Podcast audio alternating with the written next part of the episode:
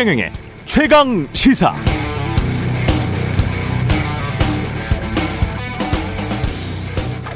네, 남욱 변호사가 검찰 조사에서 2011년 대검 중수부가 부산저축은행 대출 브로커 조우영을 봐준 정황이 있다는 진술에서도 윤석열 후보가 등장했습니다. 주임 검사가 커피를 타줬고 첫 조사와 달리 되게 잘해줬다고 말했는데 당시 윤석열 검사는 담당 과장이었죠. 어젯밤 뉴스타파에서 김만배가 자신의 지인인 신앙님 전 언론노조 위원장에게 말한 내용도 일치했습니다. 김만배 자신이 박영수 당시 변호사를 소개해줬고 박영수가 쫄지 말고 대검 가서 커피나 한 잔 마시고 와라고 해서 검찰청에 갔더니 진짜 커피 한 잔 하고 가시라고 하면서 봐줬다는 것이죠. 그런데 흥미로운 것은 어제 윤석열 후보가 경기도 의정부 유서에서 한 말입니다. 민주당 정권이 강성노조 앞세워서 온갖 못된 짓을 하는데 그 천병이 언론노조다. 언론노조도 정치개혁에 앞서 먼저 뜯어 고쳐야 된다는 것입니다. 것. 이렇게 이야기를 했습니다. 그런데 뉴스타파는 어젯밤 보도를 내기 전에 관련 사실을 윤 후보 측에 질의를 미리 했었고요. 윤 후보 측은 답변을 안 했거든요. 질문에는 답변을 거부하고 언론인들의 노동조합을 민주당 정권이 앞세워 못된 짓 하는 천병이라고 갑자기 유세 현장에서 연설을 했다. 그런데 김만배가 자신의 지인인 실랑님 전 노조위원장에게 털어놓은 녹취록이 뉴스타파를 통해 보도가 됐다. 속보이는 언행이죠. 네, 안녕하십니까. 3월 7일 세상에 이기 되는 방송 최경령의 최강 시사 출발합니다. 저는 KBS 최경령 기자고요. 최경령의 최강 시사 유튜브에 검색하시면 실시간 방송 보실 수 있습니다. 문자 참여는 짧은 문자 50원, 기본자 100원이 드는 샵 9730 또는 유튜브에 의견 보내주시기 바랍니다. 새로 버진 무료 콩 어플도 KBS 콩 어플 예 많은 이용 부탁드리고요. 오늘 일부에서는 논란 커지고 있는 사전투표 확진자 사전투표에 문제가 좀 많이 있었습니다. 국회 행정안전위원회 서영교 위원, 위원장 이야기 나눠보고요. 2부에서는 최강정치 더불어민주당 진성준 의원, 국민의힘 성일종 의원 만납니다.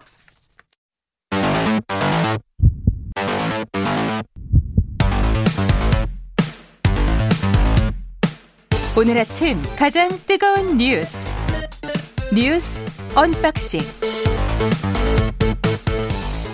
자 뉴스 unboxing 시작합니다. 민동기 기자 김민아 시사평론가 나오셨습니다. 안녕하십니까? 안녕하십니까? 예, 산불 상황부터 정리를 해보겠습니다. 울진 어, 어제 TV를 보는데 이게 어, 산불이 이렇게 크게 난 건 처음 봤습니다.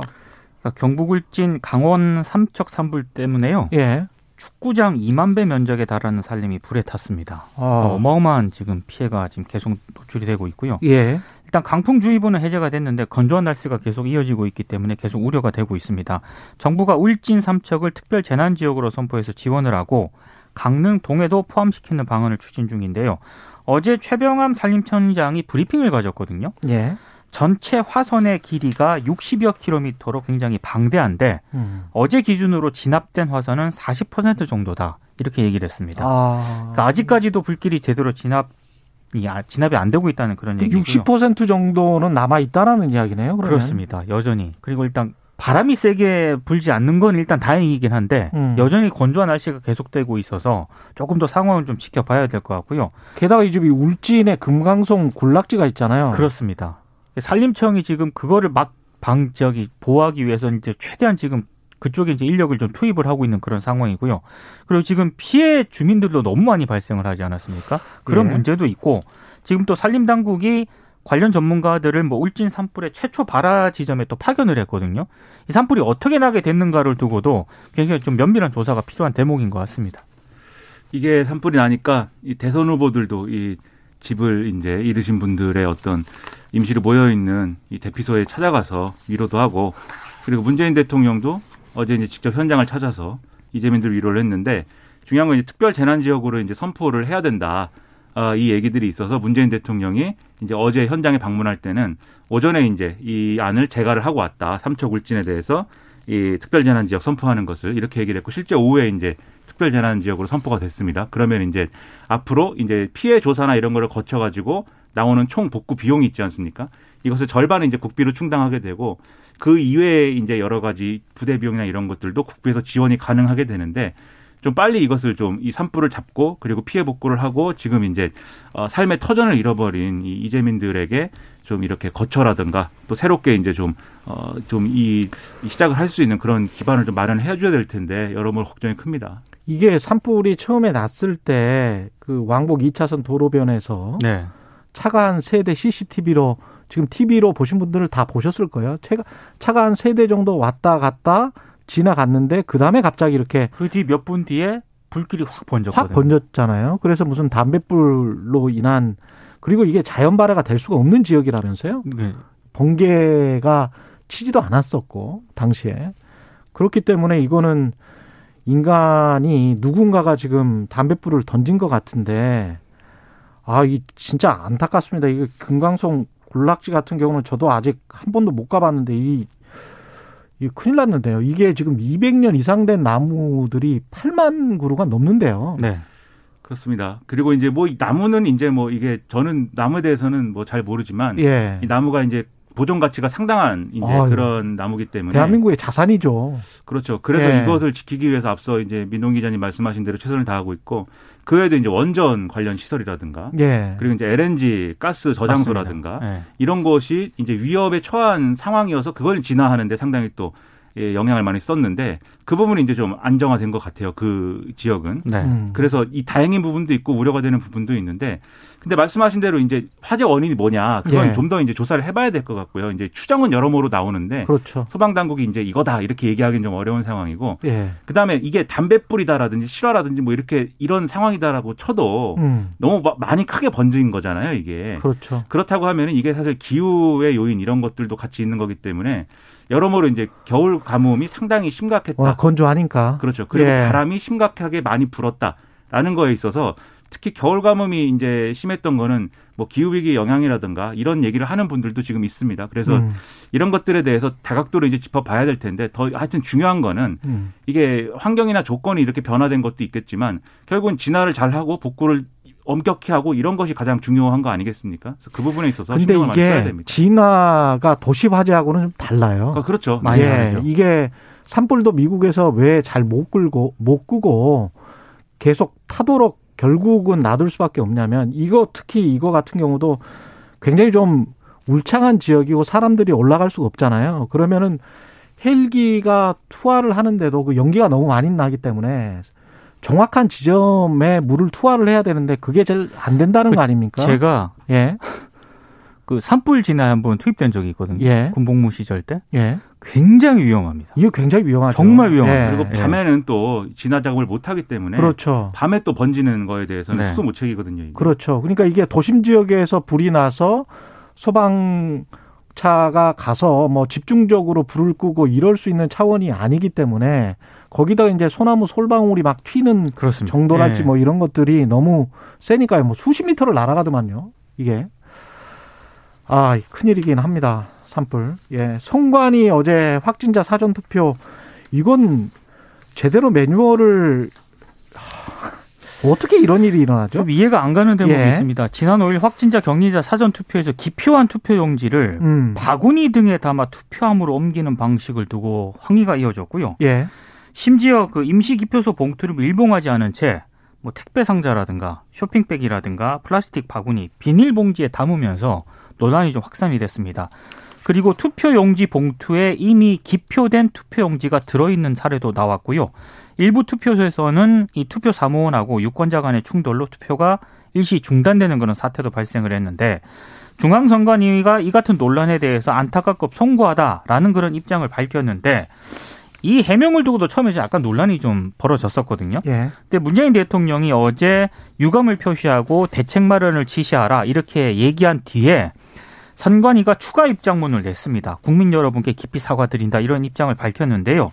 일단 선관위가 어제 국회 행정안전위원회 현안 보고를 했거든요. 여기서 몇 가지 이제 대책을 내놓았는데 크게는 두 가지입니다. 확진 격리자를 위한 임시 기표소를 일단 설치하지 않고 일반 유권자 투표 종료 후에 투표소에서 투표하는 방안 음. 이걸 하나로 제시를 했고 또 하나는 임시 기표소를 설치를 하되 투표용지 보관함을 따로 설치하는 방안 두 가지 대책을 제시를 했는데요. 음. 어제 여야 의원들은 임시 기표소 설치 없이 유권자 투표 종료 후에 투표하는 방안에 일단 의견을 모았다라고 합니다. 선관위가 오늘 긴급 회의를 거쳐서 본 투표일 방침을 발표할 예정입니다. 예. 근본적으로 안이했던 거죠 선관위가. 그럼요. 그러니까 이 자리에서도 몇 번 걱정을 했는데 예. 그렇죠. 이게 안 하던 어떤 그런 이제 집행을 하다가 보면 그리고 이게 애초에 예상했던 것보다 투표 인수가 이게 단 이 단 뭐 몇 배라도 많아지면 지방직 공무원들이 이 수행하는 과정에서 당연히 이렇게 이 혼란이 일어날 수밖에 없는 거거든요. 애초에 선관위가 예상한 그 확진자 투표의 이제 경우는 투표소별로 한 10명에서 뭐 20명 수준 사전 투표의 경우에 이 정도로 예상을 했다고 그러는데 그보다 훨씬 많은 막 수백 명씩 온 거잖아요. 네. 그런 과정이었기 때문에 더더욱 이제 문제가 커졌고 특히 근데 이거는 이제 인원 규모의 문제도 있지만 음. 결과적으로는 확진자들이 투표한 것을 직접 투표함에 넣지 못하는 시스템이었던 그거예요. 게 그렇죠. 예. 이게 훨씬 더 문제를 더 키우고 있는 것이기 뭐 때문에 기다리는 거는 기다릴 수 있어요. 예. 뭐 기다리는 것도 물론 뭐 힘든 부분이 있습니다. 근데 그걸 넘어서서 이제 투표의 이제 비밀 투표 원칙이라든가 이런 거를 훼손했다. 이런 지적이 나올 수밖에 없는 상황을 이 부실한 어떤 관리 이 애초에 기획이 만든 거기 때문에 이 부분은 왜 이런 일이 일어난 것인지 이해가 안 되죠, 사실. 이게- 21대 국회의원 선거하고요. 음. 그 지난 4.7 재보궐선거 있지 않습니까? 예. 그때도 이 비슷하게 했는데 예. 아마 선관위가 봤을 때는 그때 별 문제 없었기 때문에 음. 이번에도 별 문제 없지 않을까 이렇게 생각을 했던 것 같아요. 그런데 음. 생각했던 것보다 사전 투표를 하려는 분들이 너무 많다 보니까 그렇죠. 그 부분에 있어서 오판을 한 것 같습니다. 예, 공직선거법 151조 2항에 그 투표구마다 동시에 두 개의 투표함을 사용할 수 없다는 이 법 규정 때문에 그렇습니다. 선관위가 다른 방법을 제시를 한 건데 그게 소중한 한 표, 네 표 주권을 행사하는데 플라스틱 소쿠리가 나오고 종이 박스 같은 게 나오고 종이 상자 같은 게 나오고 그러면은 당연히 유권자는 이건 기분 나빠하죠. 어쩌나 언짢아 할 수밖에 없는 거죠. 이거는 2022년에 투표를 하는데 예. 플라스틱 바구니에 뭐 봉지 이런 게 나오는 그렇죠. 게 이게 좀 아닌 거죠, 진짜. 이거는 서영교 의원 그 행안위 위원장이랑 자세하게 인터뷰해서 좀 알아보겠습니다. 이거 끝나고 유세현장 이모저모 살펴보겠습니다. 이재명 후보는 어제 이제 주말을 맞아가지고요 예. 수도권에 집중을 했는데요. 특히 부동산 문제하고 2030의 청년층 문제 해결을 자- 강조를 했습니다. 음. 특히 뭐 재건축 재개발 규제 완화 계획을 밝혔고 부동산 불로소득 근절 의지도 피력을 했는데 만약에 본인이 이제 당선이 되면은 다주택 고위공직자 임명 승진 배제 그리고 고위공직자 부동산 백지 신탁제 도입 부동산 감독원 신설 이런 것들을 제안을 했습니다. 좀 특징적인 건 김동연 새로운 물결 대표도 도봉구 유세에 함께 나섰거든요. 예. 35년간 경제 정책을 이끌어온 김동연이 이재명과 부동산 문제를 해결할 수 있다 이런 점을 강조를 하기도 했습니다. 그러니까 이제 이재명 후보 입장에서는 부동층, 이 수도권 부동층을 최대한 이제 끌어당겨야 된다라고 보고 있고 그 중에서 이제 좀 이 자신 이 이재명 후보가 약점인 부분하고 강점인 부분이 지금 있어요. 약점인 부분은 지금 쭉 말씀하, 말씀해 주신 대로 부동산 문제에 대해서 이제 정권 심판 여론이 굉장히 크다는 거. 이 정권 교체 여론이 크다는 거. 그래서 이제 이재명 후보 이 부분에 있어서는 이제 정권 교체 여론을 좀 잠재울 수 있는 자신의 어떤 아, 이, 이 정권과는 다른 부동산의 어떤 비전 이런 거를 이제 주장하려고 한 것이고 그다음에 강점이라고 하면은 이 부동층 중에 여성표의 경우에는 지금 윤석열 후보 쪽으로 잘 안 가는 거 아니냐 좀 이런 진단들이 있습니다. 그래서 윤석열 후보도 노력을 나름대로 해야 될 텐데 특히 이제 이준석 대표의 이제 이준석 대표가 상징하는 여가부 폐지라든가 뭐 이런 일련의 이제 그 세대 포이론에서 특히 20대 남성층만 겨냥하고 선거운동 한 거 아니냐 이런 의심이 있거든요. 이 젊은 여성층의 경우에는. 그래서 이걸 겨냥해서 이재명 후보가 예를 들면 극우 포퓰리즘을 반대하자든지 뭐 이런 예, 여성 표심을 겨냥한 이제 메시지를 내놓고 있는데 다만 이재명 후보도 여성 표심을 이렇게 싹 이렇게 흡수할 수 있는 그러한 이제 후보의 어떤 이 캐릭터다라고 말할 수는 없는 거예요. 그래서 이 전략이 얼마나 효과적으로 작동할 것이냐 이게 이제 앞으로 부동층이 얼마나 움직이느냐를 좌우할 걸로 보입니다. 예. 윤석열 후보는 어제 경기도 유세했습니까? 아, 이제 서울하고 이제 경기 일 오가면서 유세를 예. 벌였는데요. 약간 좀 격한 어떤 어조를 쏟아냈습니다. 특히 사전 투표 과정에서 발생한 혼란이 있지 않습니까? 예. 이거는 사전 투표에 부정 의혹을 갖고 있는 보수층 유권자들에 대한 분열책이다 이렇게 의혹을 제기했고 북한의 미사일 발사와 관련해서도요. 불안한 국민들이 현 정권을 지지하도록 하기 위한 것이다 이런 취지로 얘기를 했고 음. 언론 노조를 겨냥해서 허위 보도를 일삼고 국민을 속이고 거짓 공작으로 세뇌해왔다. 대한민국 언론인들도 각성해야 한다라고 비판을 했습니다. 왜 언론 노조를 향해서 그랬는지는 조금 있다가 네네. 뉴스타파의 음성 파일 공개 관련해서 이야기를 하겠습니다. 그리고 예. 여권을 향해서는요. 버르장머리 없다. 음. 국정농단을 했다. 이렇게 비난을 했고 그쪽에 투표하면 이상한 것 아닌가. 약간 여권의 지지자들까지 좀 비판하는 그런 양태를 보이고 있습니다. 그러니까 첫 번째로 정권 교체 여론을 어쨌든 극대화하기 위한 이런 언사들이 많이 보이고 있고요. 그다음에 사전 투표 논란에 대해서 굉장히 우려를 하고 있습니다. 이게 이 사전 투표에 부정 의혹을 갖고 있는 보수층 유권자들에 대한 분열책이다 이렇게 얘기하기는 좀 뭐하죠. 이게 선관위가 이제 기획이 잘못된 거니까 이 음모적으로 그렇게 했다. 라고 하면은 이렇게 욕먹을 것을 왜 음모적으로 하겠습니까? 근데 다만 이 얘기를 하는 게 뭘 우려하는지는 드러나는 거죠. 이 그러니까 너무 쉽게 음모론이 나오는 거는 좀 문제입니다. 그렇죠. 그렇죠. 예. 근데 좀- 부동산과 관련해서도 민주당 정권이 일부러 5년 동안 그렇습니다. 그랬다. 또 얘기했습니다. 예. 네. 근데 이게 첫 번째로 이번 선거가 뭔가 부정선거 아니야? 라는 의심을 이 보수층 유권자들이 갖게 되면 투표를 안 할까봐 좀 이게 아니다라고 하면서 그러면서도 선관위는 문제가 있다. 이 얘기를 하려고 하다 보니까 음모론이 지금 나와버린 건데 바람직한 방법은 당연히 아닌 거고요. 예. 그리고 이제 지금 말씀하신 이제 부동산 음모론도 그 책을 책을 직접 얘기했어요. 김수현 전 이 정책실장 이름을 직접 거명했는데 그 책은 뭐 저도 갖고 있습니다만 그 책에 나오는 뭐 자가 보유자는 표심이 이제 보수 보수적인 게 강해지고 뭐 그런 얘기가 나오는 맥락은 음. 이 시스템을 얘기하는 거예요. 그래서 자가 보유가 기본인 사회냐 아니면 임대를 사는 게 어쨌든 어 기본인 사회냐 이런 거의 공공주택. 차이를 얘기하는 예. 건데 공공주택. 예. 우리는 기본적으로 어쨌든 자가 보유가 기본인 것처럼 돼 있는 사회 아닙니까? 음. 그리고 그걸 전제로 이 정권도 이제 정책을 쓴 거잖아요. 예. 그래서 그거를 부정할 수는 없는 건데 계속 이제 일부러 집값을 올렸다고 하는 것은 부동층이 얼마나 그 논리에 동조할까 그건 좀 의문입니다. 예. 뉴스타파가 어젯밤에 보도한 내용은 지난번에 JTBC가 2월 말쯤에 보도한 내용과 정확히 일치하죠. 거의 비슷하다고 보시면 될 것 같습니다. 그때는 이제 남욱 변호사가 검찰 조사에서 한 말을 가지고 어 JTBC는 보도를 했던 것이고 그렇죠? 그렇습니다. 예. 예. 그런데 뉴스타파가 보도한 내용은 이제 김만배 씨를 전 언론노조 위원장이죠. 시영림 전 위원장이 만나서 이제 대화를 나누는데 예. 그 대화에서 아, 당시 윤석열 대선 후보와 박영수 전 특검을 통해 아, 2011년 부산저축은행 불법 대출 수사 당시에 사건을 무마했다. 아, 이런 이제 주장이 담겼다라는 겁니다. 아, 당시 이제 다들 아시겠지만 2011년 당시 대검 중수 이과장이 윤석열 후보였고요.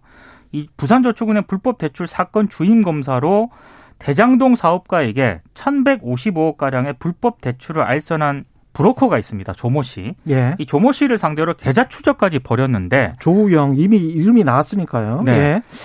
참고인 조사만 하고 이 조 씨를 돌려보냈거든요.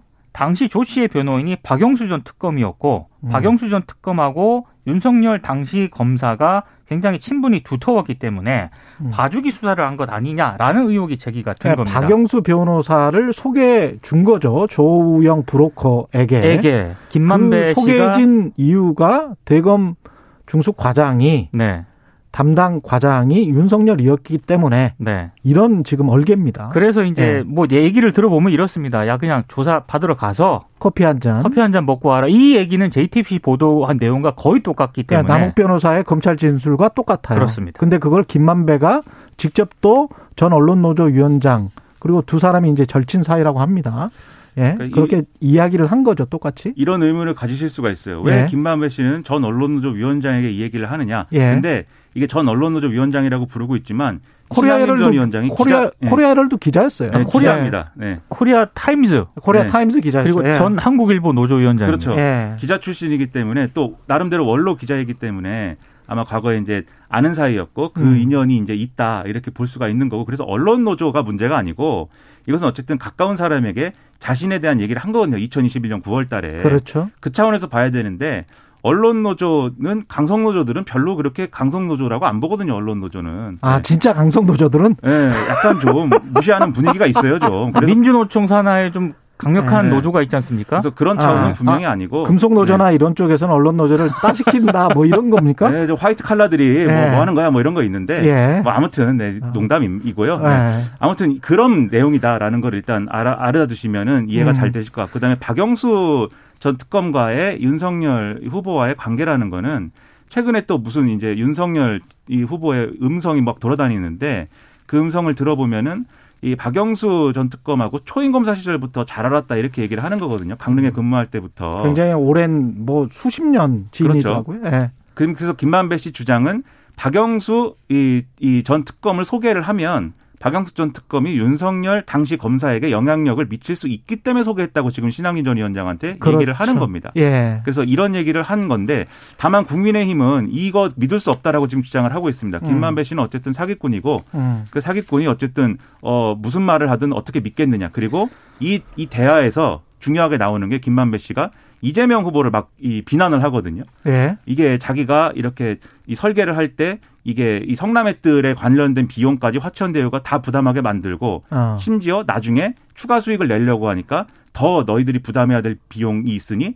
더 부담해라라고 전가하더라. 그래서 이재명이 공산당이다. 네. 네. 그런 화를 내는 대목도 나오는데 근데 이것도 지난번에 녹취록에서 나왔던 내용과 일치하는 거 아니에요? 그렇죠. 그렇죠. 근데 일단 그 국민의힘 선대본부 이양수 수석 대변인의 해- 어제 논평을 늦게 냈거든요. 음. 보면은 뉴스타파 보도에서 김만배 씨가 길을 쓰고 이재명 후보를 보호하려는 것을 알 수 있다. 음. 범인이 공범을 보호하, 보호하려는 것으로 보인다. 음. 대구 고검에 좌천돼 있던 당시 윤석열 후보가 대장동 게이트의 몸통이라고 주장을 하다니 이런 후한무치가 어디 있겠느냐. 음. 어제 논평을 통해서 이렇게 반박을 했습니다. 그러니까 이거를 100% 어느 쪽의 말을 믿을 것이냐 이렇게 접근하기는 어려울 수 있어요. 국민의힘 주장처럼. 그런데 최소한 이제 김만배 씨가 내, 주장한 내용이 다른 남욱 변호사 진술이라든가 다른 내용에 의해서 이제 퍼즐이 맞춰지고 있는 부분이 있기 때문에 그렇죠. 100% 신뢰할 수 없는 것이다. 그렇게만 접근하기 또 어려운 것이고 그러니까 남욱 변호사도 사실은 김만배로부터 들었을 가능성이 높잖아요. 그렇죠. 네. 그러면 김만배는 이렇게 이야기할 수는 있어요. 그러니까 김만배는 남욱과 신학림 전 노조 언론 노조 위원장한테 똑같은 이야기를 한 거예요. 그렇죠. 그렇죠. 예. 그리고 이게 공범 이재명 후보를 보호하기 위한 거라면 그거는 검찰이나 뭐 이런 데서 얘기를 해야지 신학림 전 위원장이 뭐 사실 뭐 영향력 있는 무슨 이 정권 주요 인사도 아니고 뭐하러 예. 거기다 그런 얘기 하겠습니까? 그건 좀 의문이죠. 알겠습니다. 여기까지 하겠습니다. 뉴스 unboxing 민동기 기자 김민아 시사평론가였습니다. 고맙습니다. 고맙습니다. KBS 1라디오 최경영의 최강시사 듣고 계신 지금 시각 7시 43분으로 향하고 있습니다.